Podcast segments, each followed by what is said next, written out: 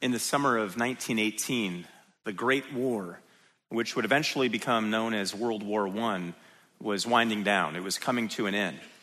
And as the curtain began to fall on the theater of war there, the various nations that had been fighting began sending their boys back home. And some went home with decorations and medals, and some went home with shrapnel lodged in their bodies, and some went home with missing limbs, and some went home with haunting uh, memories of the carnage of the battlefield. And then some went home with this deadly virus called the Spanish flu. A virus the soldiers likely had picked up by living in these cramped and dirty and damp conditions while warring on the Western Front. The virus carried with it a variety of symptoms, including headaches and fatigue and loss of appetite, a dry, hacking cough and stomach problems, excessive sweating and respiratory issues, and for some, eventually, it led to their death. News was a lot slower to travel back then than it is in our day, but pretty soon, whether you lived in Barcelona or Boston, London or LA, Milan or Milwaukee, people across the globe started reporting the same symptoms all over the world. The virus was fast moving, spreading across, across the globe at a dizzying rate, causing mass hysteria. And here in the US, government officials, remember this is over 100 years ago now, started issuing a variety of different mandates, such as don't assemble in large groups, stay indoors, don't shake hands with others, always wear a protective mask. Schools were shut down, public theaters were shut down, dance halls were shut down, stadiums were shut down, and it was even suggested that churches shut down. Let me know if any of this is starting to sound familiar. But as you can imagine, uh, Washington, D.C., our nation's capital, was especially abuzz with activity as our nation's governing authorities were, were scrambling to manage this growing crisis. Now, as most major cities did at this time, the District of Columbia, Washington, D.C., had two major newspapers. One was the morning paper, the Washington Post, and the other was the evening paper, the Washington Star. And during this time, both newspapers were regularly pushing out updates about the spread of the virus in that district. And what I'm going to do now is draw your attention to something that was published in the Washington Star, the evening paper, on the afternoon of Saturday, October 5th, 1918, Lord's Day Eve. On this day, a variety of churches, by the way, they were around this time, they were putting out these ads giving their congregants, their members, updates as to whether or not they'd be meeting that week or, or the next day. Well, this church let people know they would not be assembling that next morning October 6th. There was a Presbyterian church that put a, a, publication out, an ad out, to let them know, let their people know they would not be meeting. Here's what the Presbyterian church said in that evening ad in the Washington Star. Inasmuch as it has seemed wise to the commissioners of the district, after careful consideration of the question, to prohibit the gathering of the people on Sunday in their accustomed places of worship, may I suggest that at the usual hour of morning service, you gather in your homes and unite in common prayer to the God of nations and of families, that he will guide us in all wisdom in this time of trial, that our physicians and public officers may be led in their performance of duty and be strengthened by divine help, that the people may be wise and courageous, each in his place. So that's the first part of the ad. But the ad didn't end there. It actually ended with these words written by whoever put this out from the Presbyterian Church. Let us never forget that help cometh from the Lord, which made heaven and earth. Behold, he that keepeth Israel shall neither slumber nor sleep. Now, those last few words I just read from that ad taken out by the Presbyterian Church in the Washington Star on October 5th of 1918 come from the passage of Scripture that will be in this evening Psalm 121, uh, Uh, which is a psalm that's written from the perspective of a, a pilgrim someone who is traveling, someone who is on a journey. Someone's on a journey with a specific destination in view. And as we're going to see this evening, as we work through this psalm, this pilgrim's path was one that was fraught with peril and risk and fear. But as we're also going to see, this text at its core is not actually about the pilgrim. It's not even fundamentally about the journey or even the destination. Rather, this psalm, Psalm 121, is about the one who is providing for this pilgrim and the one who continues to provide for his people, people like you and me, up to this very day.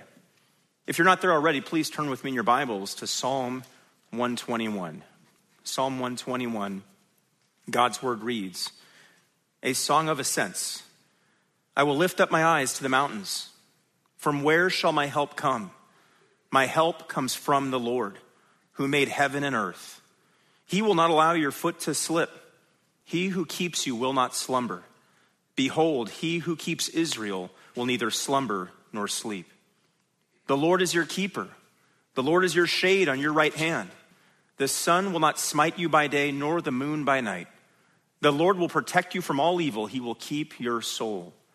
The Lord will guard your going out and your coming in from this time forth and forever. Now, Psalm 121 is a favorite of many. And having just read it, you can understand why.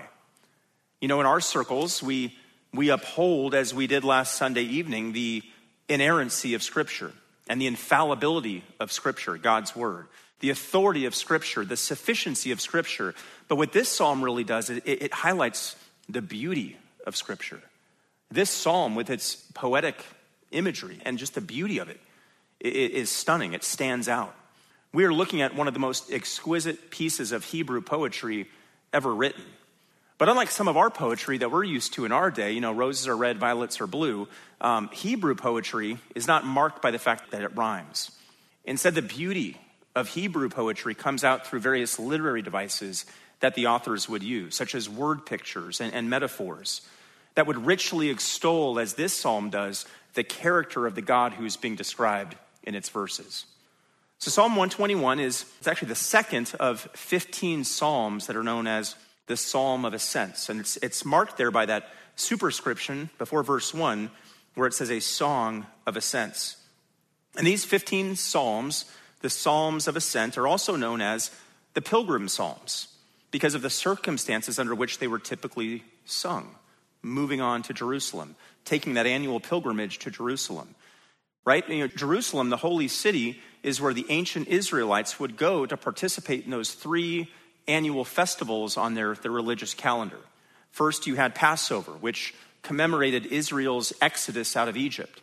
Then you would have Pentecost, which commemorated God's giving of the law to the Israelites at Sinai. Then you had the Feast of Booths, which commemorated the period of wilderness wandering for the Israelites when they lived in booths and tents in the wilderness.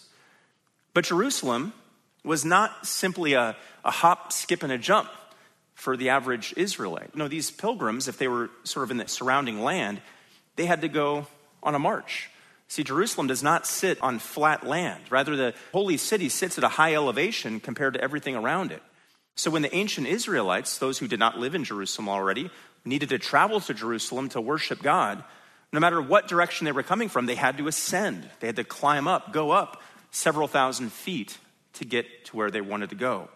And as they were on the incline, as they were on that trek to Jerusalem, ascending, going up, traveling upward, with feet that were undoubtedly sore and muscles that were undoubtedly aching and beads of sweat that were undoubtedly forming, they would sing these psalms, the songs of ascent.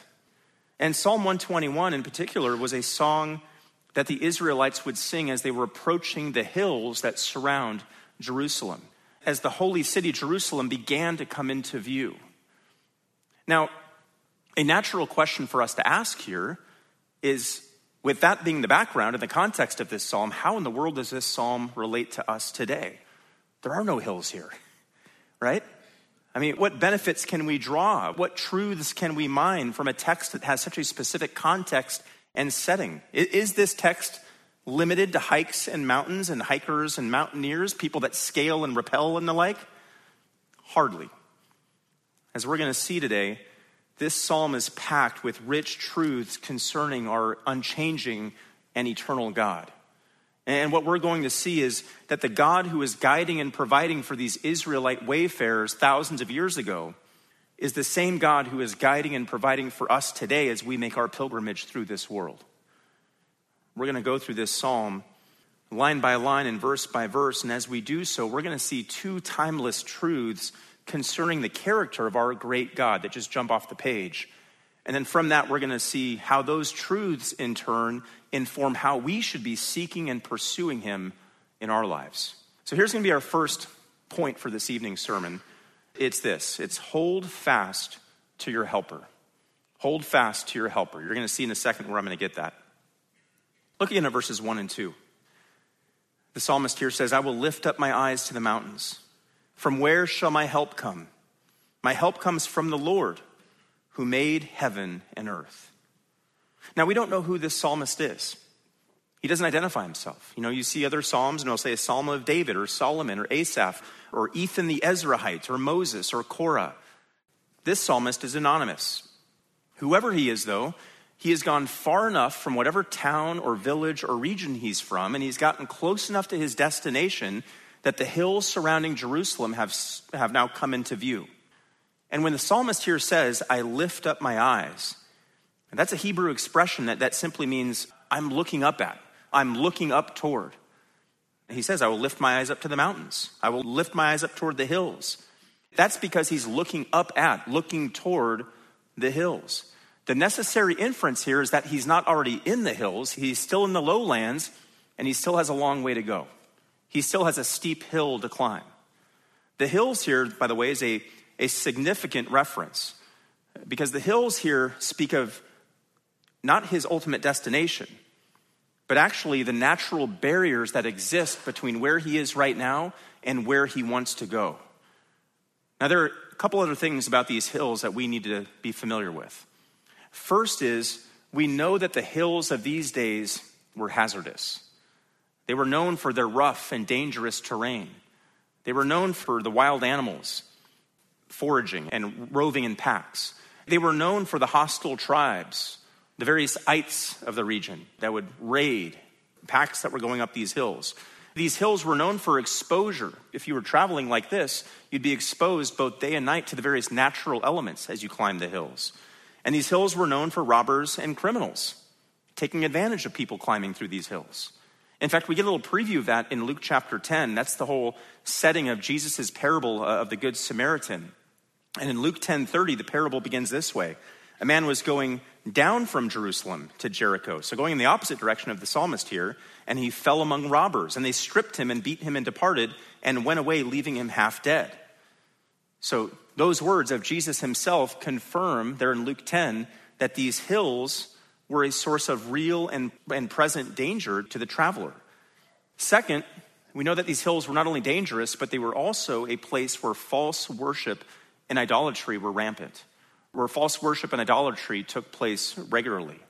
I'm going to read off for you a few verses that speak to the pagan idolatry that was happening in these hills. Jeremiah 2:20 says, But on every high hill and under every green tree you have lain down as a harlot. He's speaking to the people there. 1 Kings 14 23 says, They also built for themselves high places and sacred pillars and asherim on every high hill and beneath every luxuriant tree.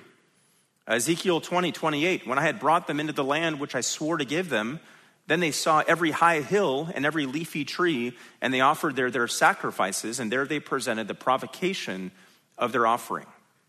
The high hills, in other words, not only posed a threat of physical danger to God's people, they presented a threat of spiritual danger. The high places, the altars on these high hills, were notorious dens of apostasy and idolatry and gross immorality. Now, there are some liberal scholars out there who have attempted to suggest that here in Psalm 121, the psalmist is looking to the hills themselves, the natural physical beauty of the hills, as his own source of refuge and strength. In other words, according to these liberals, this psalmist is just the musings of wanderlust of some ancient Israelite. He just has this impulse to seek refuge in the hills for the sake of the hills alone. He just wants to head for the hills.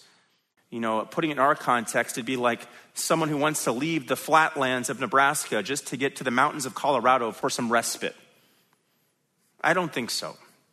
I don't think this psalmist is just some rugged thrill seeker looking for his next peak to climb. He's not some rabid environmentalist looking for a tree to hug up in the hills. Instead, this is a devout worshiper of God who is looking at the hills actually as that last physical impediment to where he actually wants to get, which is to the holy place in Jerusalem where he can worship God in his house, in the temple. It's against that backdrop that the psalmist lifts his eyes, as it says here in verse 1.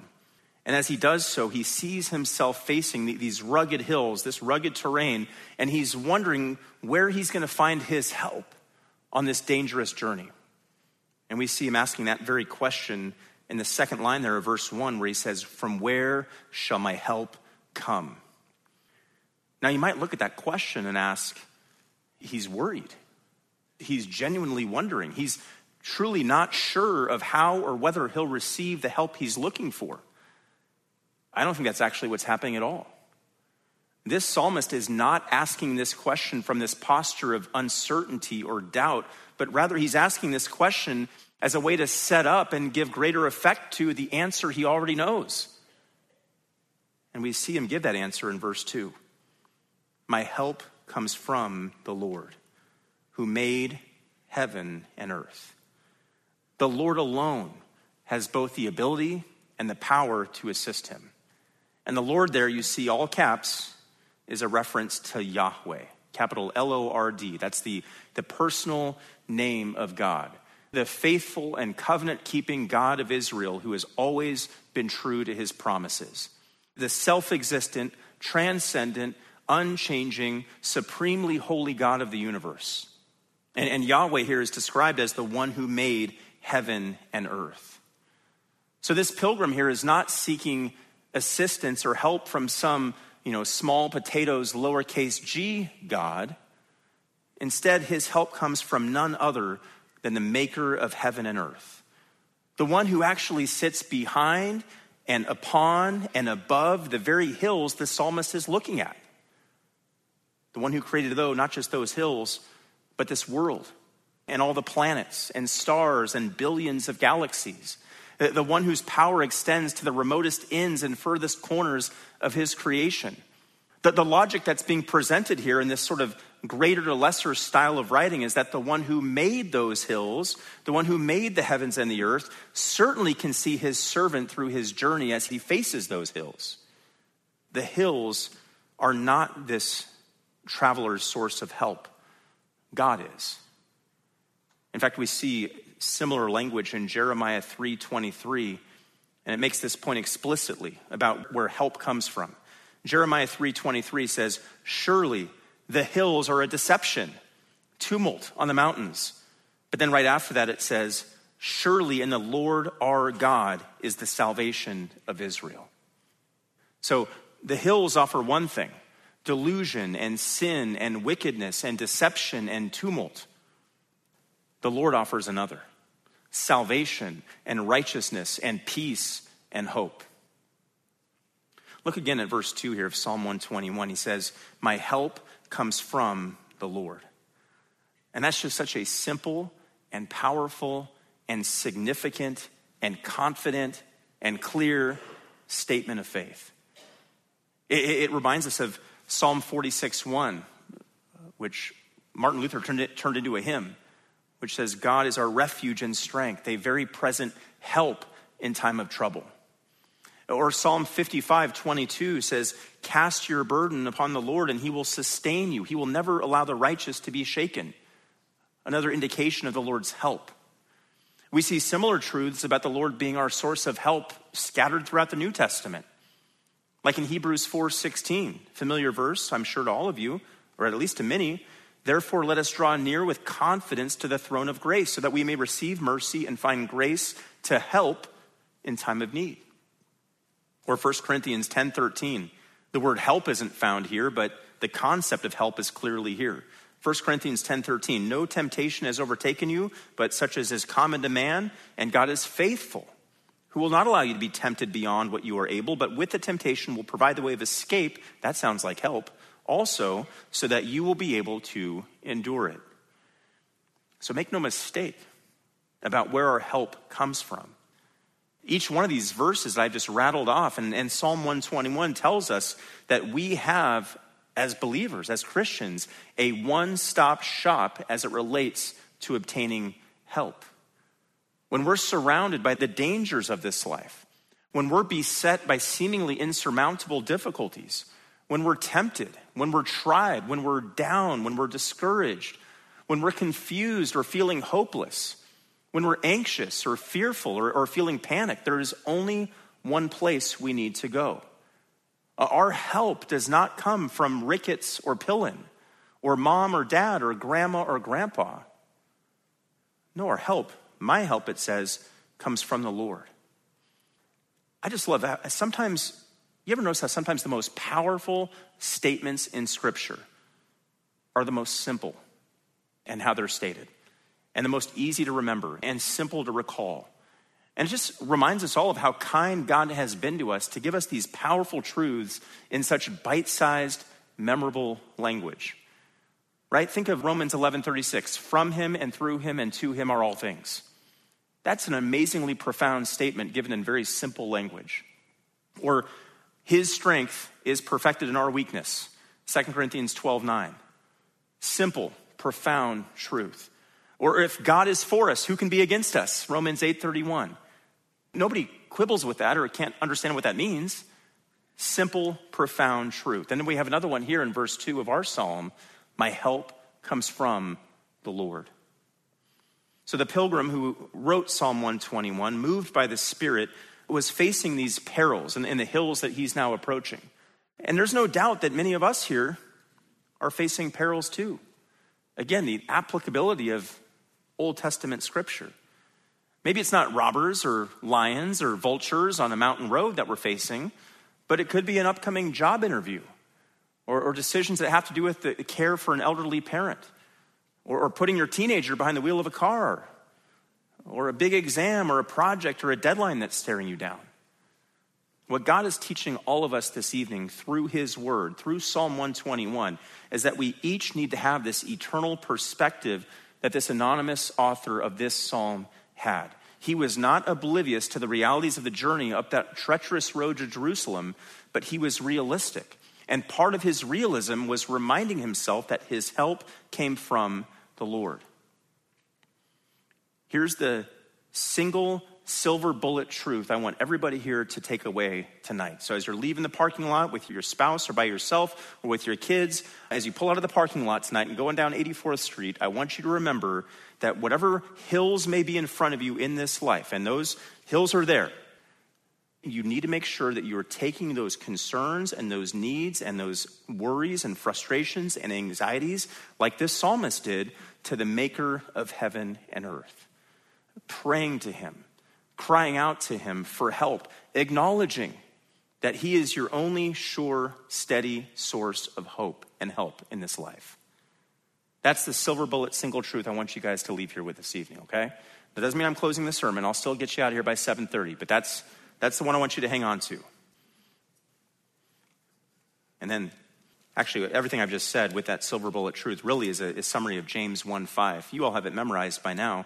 James 1:5 from our Sunday morning series many months ago now, says, But if any, if any of you lacks wisdom, and remember the context of that statement, if any of you lacks wisdom, is in the context of trials, because James 1 2 says, Count it all joy when you encounter various trials.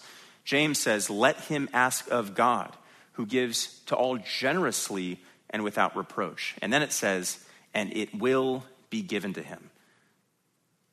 That's a truth that you can take to the bank when you're going through trials, when you're going through difficulties. You can cry out to God, you can pray to God, you can seek wisdom from God, and He'll grant it.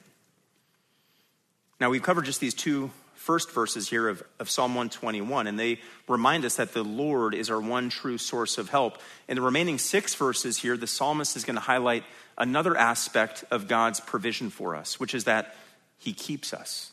So He's our source of help, but he's also the one who keeps us. So allow your eyes, if you would, to run down the page to verse 5, because this really is the engine that drives the remainder of this psalm. Every statement in the remainder of the psalm points to these first few words of verse 5 there, where it says, The Lord is your keeper. And that's our second major heading, our second point for tonight, which is to keep your eyes on the keeper. Keep your eyes on the keeper. See, some form of that word keep or keeper appears six different times, either in noun form or in verb form, in the final six verses of this psalm. In fact, look at verse 3. It says, He who keeps you will not slumber. Or verse 4, He who keeps Israel will neither slumber nor sleep. Verse 5, The Lord is your keeper. Verse 7 says, The Lord will protect you. That's the same verb there. The second part of verse 7, He will keep your soul. And then verse 8, the Lord will guard. That could also be translated keep. You're going out and you're coming in from this time forth and forever. So, what does that mean that, that God keeps us? What is a keeper? Well, in most English translations, they'll give it to you just as you see it here in our NAS translation. It'll, it'll be translated keep. But that translation, I don't think actually does full justice to what is being conveyed here. You see, God is not keeping us in the sense of sort of passively keeping the light on for us. That's too passive, too weak a translation of, of the significance of the verb here. Instead, that verb, the Hebrew is shamar, has a more active sense. The word literally means to watch over, to guard, to take care of, to protect. It's the same word that is used back in Genesis 2:15 where it says then the Lord God took the man and put him in the garden of Eden to cultivate it and to keep it. It's the same word used of Abel in Genesis 4 2, which says that Abel was a keeper of the flocks while his brother Cain was a tiller of the ground. It's the same word actually that Cain angrily shot back to God in Genesis 4 9 when he says, Am I my brother's what? Keeper, protector. So, as we can see from even those contexts, that word keeper has a real active sense. It describes guardianship or, or watchful cares, careful stewardship. And as it relates to God, getting back to Psalm 121, the, the word pictures him closely tending to his people, ministering to their needs, guiding them in their journey, protecting them from harm, caring for their afflictions. So, the general idea driving the last six verses of this psalm and impacting our understanding of the entirety of this psalm is that the Lord is your keeper. God keeps us. And how does he keep us? Well, there are a number of different ways he does so, which are laid out in the remaining verses of this psalm.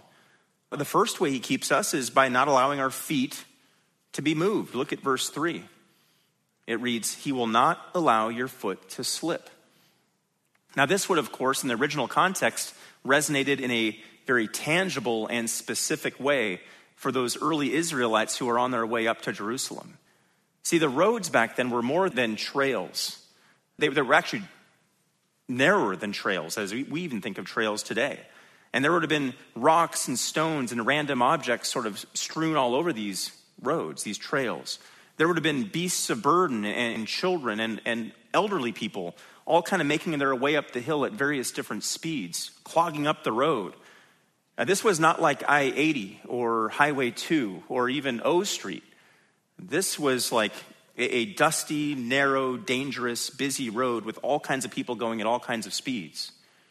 In fact, for those who were making their way up to Jerusalem in these times, sometimes because the road was so narrow, they would find themselves needing to move over to the edge of the road to let faster, uh, more assertive parties move up the road.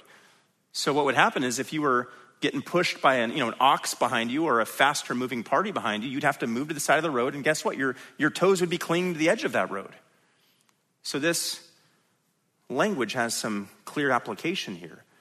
Because as these pilgrims were moving their way up this treacherous trail to Jerusalem, there was always a very real danger of slipping, of stumbling, of falling. And if your foot slipped, you could very easily tumble down into some ravine and, and die.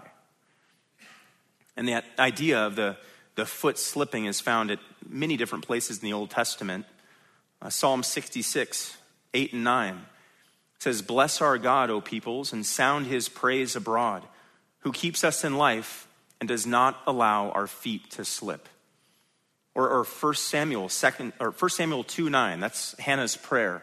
Uh, uh, she there says, He keeps the feet of his godly ones. Or Proverbs 3:26 says, "For the Lord will be your confidence and will keep your foot from being caught." What each of those passages teaches us is that God will, in a spiritual sense, always steady and secure the feet of his people. Now, that doesn't mean that this is not a promise that, that you and I will never slip on ice or fall off a ladder or go tripping out, down a trail and break a bone or sprain something. It's not that kind of promise. Those kind of things do happen to God's people, notwithstanding what the prosperity teachers teach on TV. Rather, the, the psalmist here is making the, the far more transcendent point that the maker of heaven and earth watches over every step of his children. Yes, there are times where it feels like our grip on him is loosening, but he doesn't loosen his grip on us. And yes, there are times where we feel like we're tripping and stumbling in our walk as a believer, but he's not going to let us fall in the ultimate sense away from him for the true believer. He will, if you're his child, not allow your foot to slip. Now, the second aspect of God's keeping us is that he neither slumbers nor sleeps. Look at the next part of verse 3, moving into verse 4. It says, He who keeps you will not slumber. Behold, he who keeps Israel will neither slumber nor sleep. So while this Israelite pilgrim was sleeping under the stars, perhaps with worries entering his mind about you know, wild animals roaming or, or robbers and thieves lurking or his family's own safety, he could still find peace and rest. And not by counting sheep, but rather by recalling that his keeper was this ever faithful watchman and guardian. A human watchman may fall asleep or slumber or, or snore. And so too may the so called gods of the false religious systems of the world, but not Yahweh. Actually, for an illustration of this, go back with me, if you would, over to 1 Kings 18. Turn with me to 1 Kings 18, please. This is the account of Elijah and the false prophets of uh, Baal.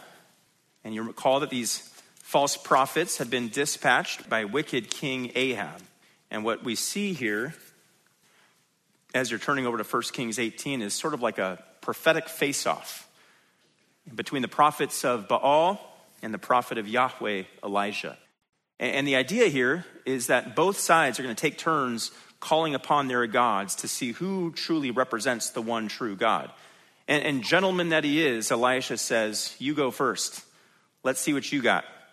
And the story picks up in 1 Kings 18, verse 25. It says, So Elijah said to the prophets of Baal, Choose one, one ox for yourselves and prepare it first, for you are many, and call on the name of your God, but put no fire under it. Then they took the ox which was given them, and they prepared it and called on the, name of Baal from morning until noon, saying, O Baal, answer us. But there was no voice, and no one answered. And they leaped about the altar which they had made.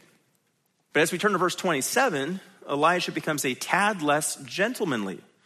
The text there says it came about at noon that Elijah mocked them and said, Call out with a loud voice, for he is a God.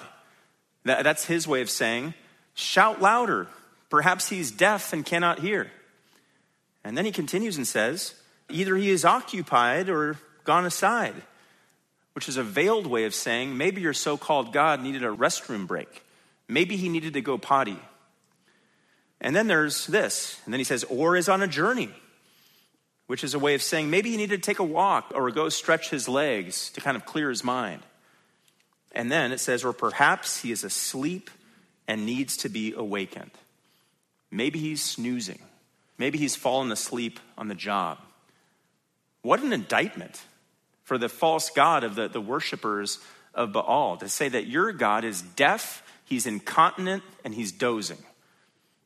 Not so with the one true and living God the God of Abraham and Isaac and Jacob, and the God of where we live today, Lincoln, Nebraska, in 2023. This God, Yahweh, the eternal God, is never exhausted. He never grows weary. He's never inattentive. This God hears and sees everything. He takes no rest breaks. He never closes his eyes on the condition of his people. He is sleeplessly vigilant, and his providential eyes are ever open. That's what it says in Second Chronicles 16 9. For the eyes of the Lord move to and fro throughout the earth, that he may strongly support those whose heart are completely his. Now, some have questioned whether verses 3 and 4 here are somehow redundant, because in verse 3 here it says, He who keeps you will never slumber. And then in verse 4 it says, He who keeps Israel will neither slumber nor sleep. So the question has been asked why does the psalmist use the word slumber twice in those verses? There's actually a pretty simple reason. Verse 3 is all about you, as in the, the individual Israelite, or, or bridging it to our context today, the individual follower of Christ. Verse 4 is broader, where it says, The God who keeps you, it's there referencing all of Israel, all of his people. In other words, it's not only over a single Israelite that God is watching or keeping unceasingly, instead, he watches over all his people. And that should instill great confidence to any child of God who's reading this psalm. Because what it tells us is that the one who is the true guardian of the galaxy is also our individual guardian. He, he's as watchful over one lamb as he is over the entire flock. I came to this uncomfortable realization preparing for this sermon, thinking of keeping and watching and protecting, that from the moment I go to bed each night until the time I wake up, my house and the people in it, my beautiful wife, my children, everybody under our roof, we are totally vulnerable. You know, heavy sleeper and snorer that I am, when I'm unconscious, I am completely powerless to protect my family. I mean, I can put safeguards around our house. I can lock the doors and the windows. I can dial up my friends Smith and Wesson. I can be prepared. But the reality is, I cannot, while I'm sleeping, do anything to fend off the robber or, or, the rapist or the arsonist or the murderer. Sure, I can respond once I've been awakened, but it would be a delayed response and it would be a foggy response and it would be an overall ineffective response. I, I wish I were more vigilant than I am. But the reality is, this body of flesh gets tired, and this body of flesh limits how effective a guardian I can be. I bring all this up only to illustrate the fact that my care for what's under my roof is not at all like God's care for his entire creation and for his people. He does not slumber or sleep, he does not grow weary. There is nothing that he does not see. He is all knowing and all seeing and never looking away and never distracted and never blinking and never neglectful of his people and their good. No home security, no Glock, no SIG could buy you that amount of security. All right, so we've seen that one aspect of God's keeping us is by not allowing our foot to be moved or, or to slip. We've seen a second aspect of God's keeping us is that He neither slumbers nor sleeps. Here's a third aspect of God's keeping us He is our shade. Look at the end of verse 5 and reading into verse 6. After he says, The Lord is your keeper, it says, The Lord is your shade on your right hand. The sun will not smite you by day, nor the moon by night. Have you ever seen people fighting for shade on a hot summer day or at a, at a baseball game in, the, in the, the pitch mid of summer? People can get pretty creative, people can get pretty resourceful, and people can even get aggressive to find a shady spot and box people out of their spot of shade under that little skinny tree.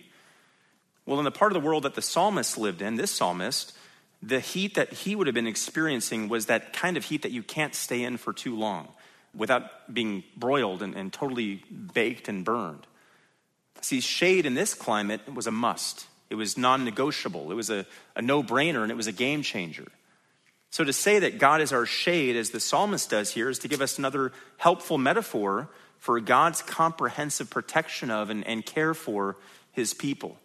That word, by the way, shade, can also be translated and is translated shadow in other parts of the Old Testament. Like uh, Psalm 17, verse 8, hide me in the shadow of your wings. Or famously, Psalm 91 1 says, He who dwells in the shelter of the Most High will abide in the shadow of the Almighty. Again, it speaks of protection and care. Now, here in Psalm 121, verse 5, it says that God will be our shade on our right hand.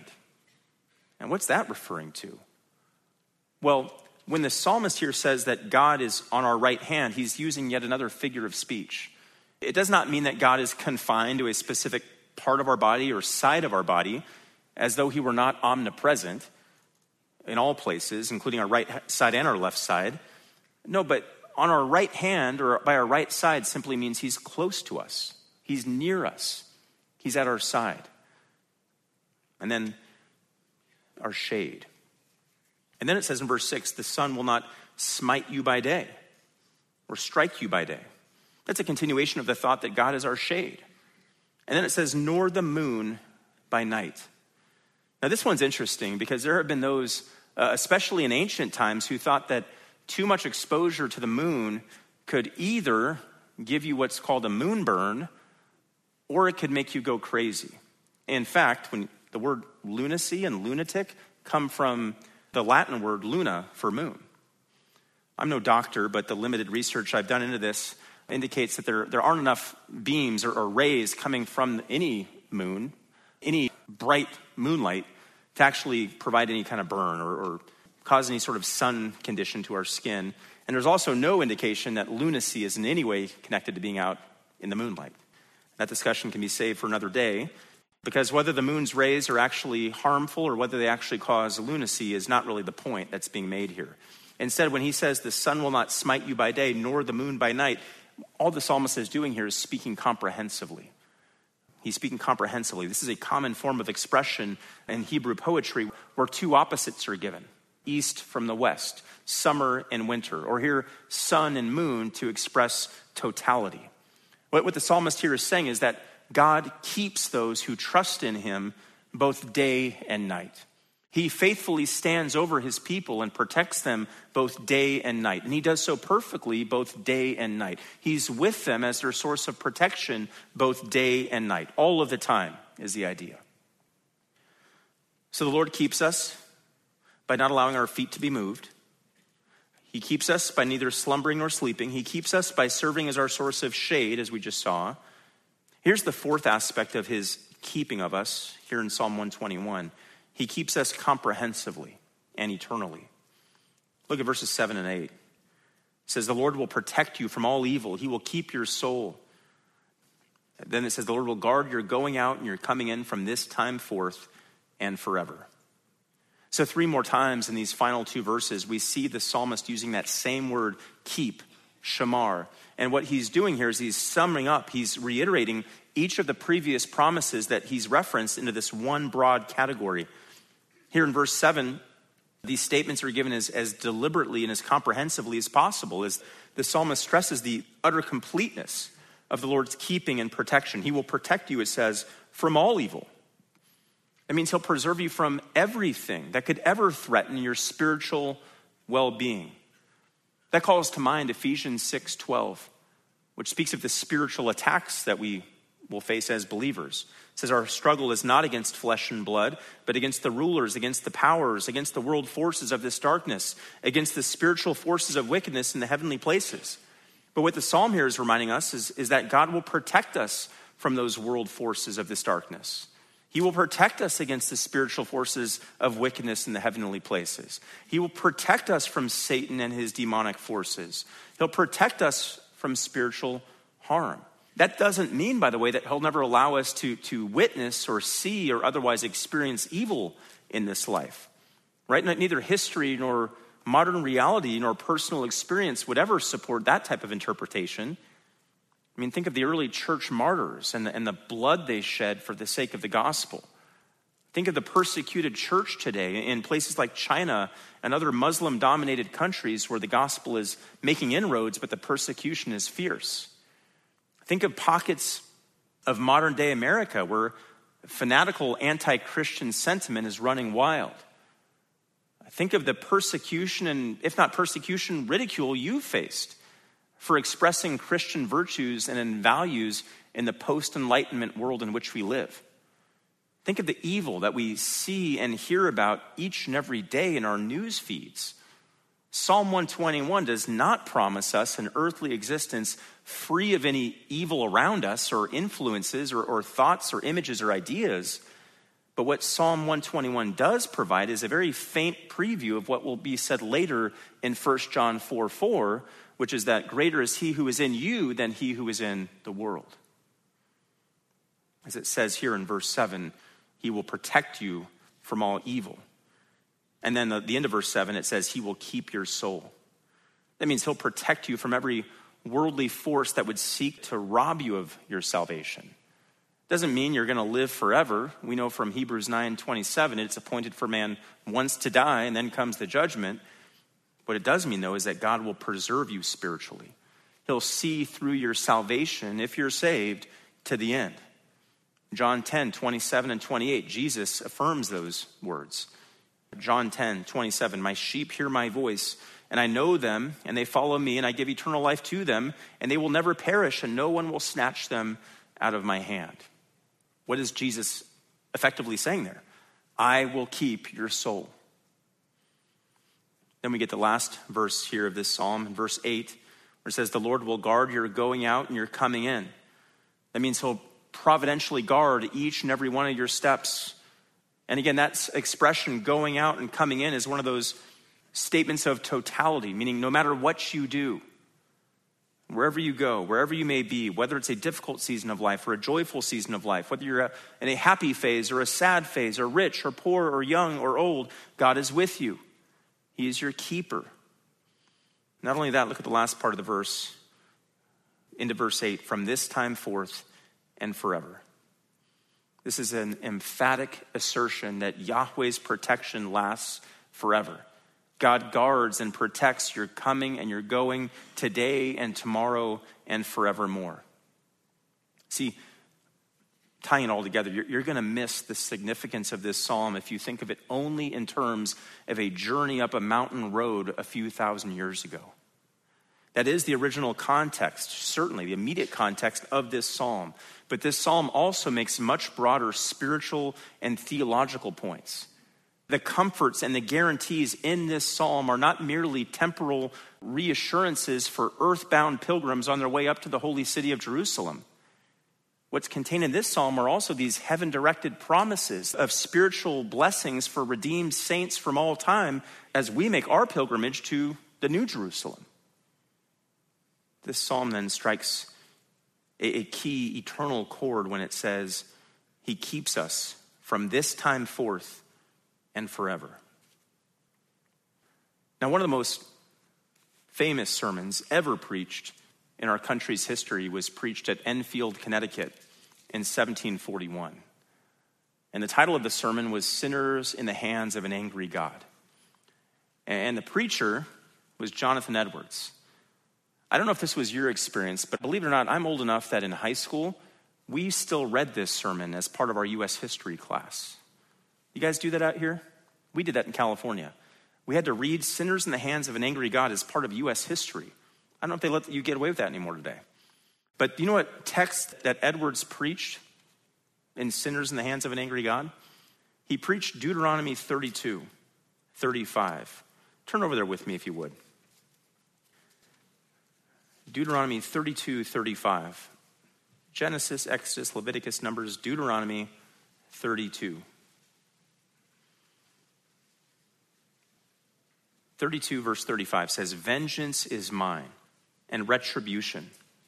In due time, their foot will slip. For the day of their calamity is near, and the impending things are hastening upon them. Or as the ESV has it, that their doom comes swiftly. See, I bring this up. Edwards, Deuteronomy 32, sinners in the hands of an angry God. Because Psalm 121, our text tonight, is absolutely comforting, it's encouraging, it's uplifting, it's beloved by many, it's rich, it's poetic, it's transcendent. But as sweet as its assurances and promises are, you cannot claim those promises if you're not one of God's redeemed people. If you're sitting here this evening and you are not right with God, meaning you have not repented and believed in Jesus as Savior, Psalm 121 3, where it says, He will not let your foot slip, is not a truth you can claim. Don't go posting that to your Facebook wall tonight. Instead, if you're not a follower of Christ, what ought to be taped to your mirror or on your dashboard, but more importantly, etched in your mind, is Deuteronomy 32 35, because what that text is telling you is that your foot is not secure. Instead, you're on slippery ground and a day is coming where your foot will slip. How your foot slips, neither I nor anyone else here can tell you how that's going to happen. Maybe your foot will slip literally when you go tumbling down a hill. Maybe your foot will slip when the, the doctor gives you that terminal cancer diagnosis.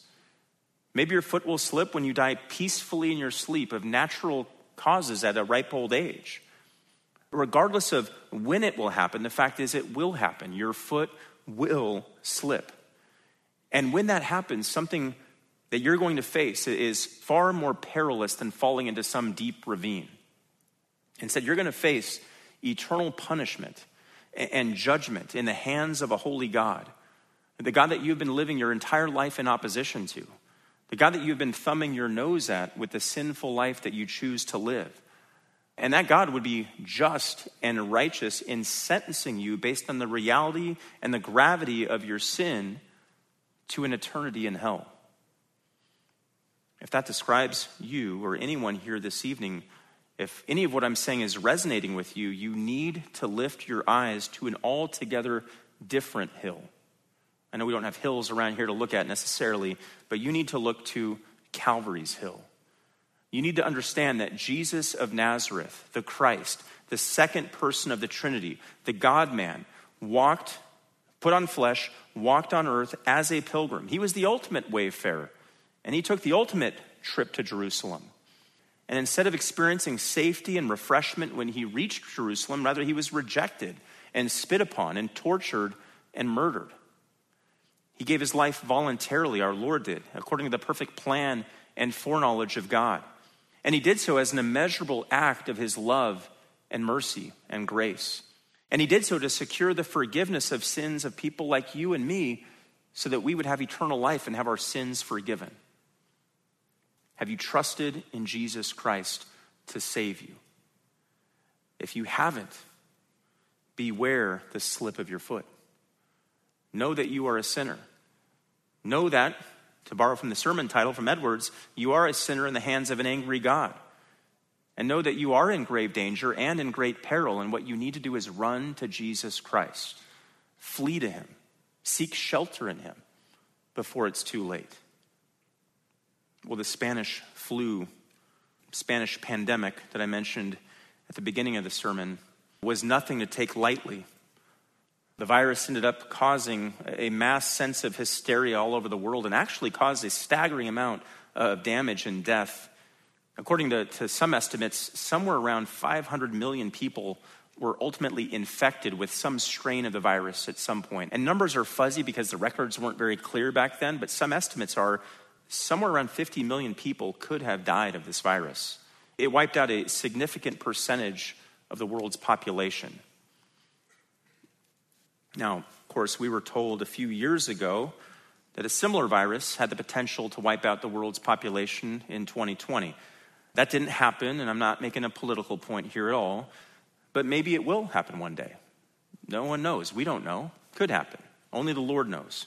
What we do know is this that there is nothing that's happening out there right now in Russia, in China, in America, on land, in the air, in the sea, in, in the furthest and remotest corners of the galaxy that is not under the care and protection and sovereign hand of a good God who sits on high. So, knowing that, it's good to remember as we close that, that we, as followers of Christ, are mere sojourners. Uh, we're mere exiles. We're just passing through this place called earth, and we need to recall where this journey ultimately goes, where our pilgrim's road takes us, which is the New Jerusalem. In fact, as we close, let's turn over to Revelation 21 just to be reminded with some encouragement about where our road goes, where our road culminates. We'll pick it up in verse 10. It says, And he carried me away in the Spirit to a great and high mountain, and showed me the holy city, Jerusalem, coming down out of heaven from God, having the glory of God. Her brilliance was like a very costly stone, as a stone of crystal clear jasper it had a great and high wall with 12 gates, and at the gates 12 angels, and names were written on them, which are the names of the 12 tribes of the sons of Israel. There were three gates on the east, and three gates on the north, and three gates on the south, and three gates on the west. And the wall of the city had 12 foundation stones, and on them were the 12 names of the 12 apostles of the Lamb. The one who spoke with me had a gold measuring rod to measure the city and its gates and its wall. The city is laid out as a square and its length is as great as the width. And he measured the city with the rod, 1,500 miles. Its length and width and height are equal. And he measured its walls, 72 yards, according to human measurements, which are also angelic measurements. The material of the wall was jasper, and the city was pure gold, like clear glass. The foundation stones of the city were adorned with every kind of precious stone. The first foundation stone was jasper, the second, sapphire, the third, chalcedony, the fourth, emerald, the fifth, sardonyx, the sixth, sardius, the seventh, chrysolite, the eighth, beryl, the ninth, topaz, the tenth, chrysoprase, the eleventh, jacinth, the twelfth, amethyst. And the twelve gates were twelve pearls. Each one of the gates was a single pearl, and the street of the city was pure gold like transparent glass. I saw no temple in it, for the Lord God the Almighty and the Lamb are its temple. And the city has no need of the sun or of the moon to shine on it, for the glory of God has illumined it, and its lamp is the Lamb. The nations will walk by its light, and the kings of the earth will bring their glory into it. In the daytime, for there will be no night there, its gates will never be closed and they will bring the glory and the honor of the nations into it. And nothing unclean and no one who practices abomination and lying shall ever come into it, but only those whose names are written in the Lamb's book of life. That's where our pilgrim days are taking us. Praise Jesus Christ for securing such a place for us. The least we can do as we walk on our journey is to do what this psalm is teaching us to do, which is to hold fast to our helper while we keep our eyes on our keeper. Let's pray. God, thank you. Thank you so much as we reflect on, on the New Jerusalem and where this is all going and where your people will dwell for eternity. God, we can't wait for that day and we can't wait for that place. We can't wait for the reward that comes at the end of all this. God, in this life, there are difficulties, there are trials, there are hardships, there are frustrations. We know that from experience, we know that from the world, we know that from history. But God, I thank you for Psalm 121. I thank you for the truth we've learned from it this evening about you being our source of help and you being the one who keeps us no matter where we are and what we're doing. So, God, help us to be honorable before you. Help us to live lives of gratitude, Help us to live lives of, joyful obedience to you as we walk on the path that you have us on. Help us to be a faithful people, a God honoring people, a people that are continually seeking your will and your word, and may be pleased with us. God, I thank you for this day of worship. I ask that you would go before us this week, that you'd keep us strong in our walk and be glorified through us. It's in Jesus' name we pray. Amen.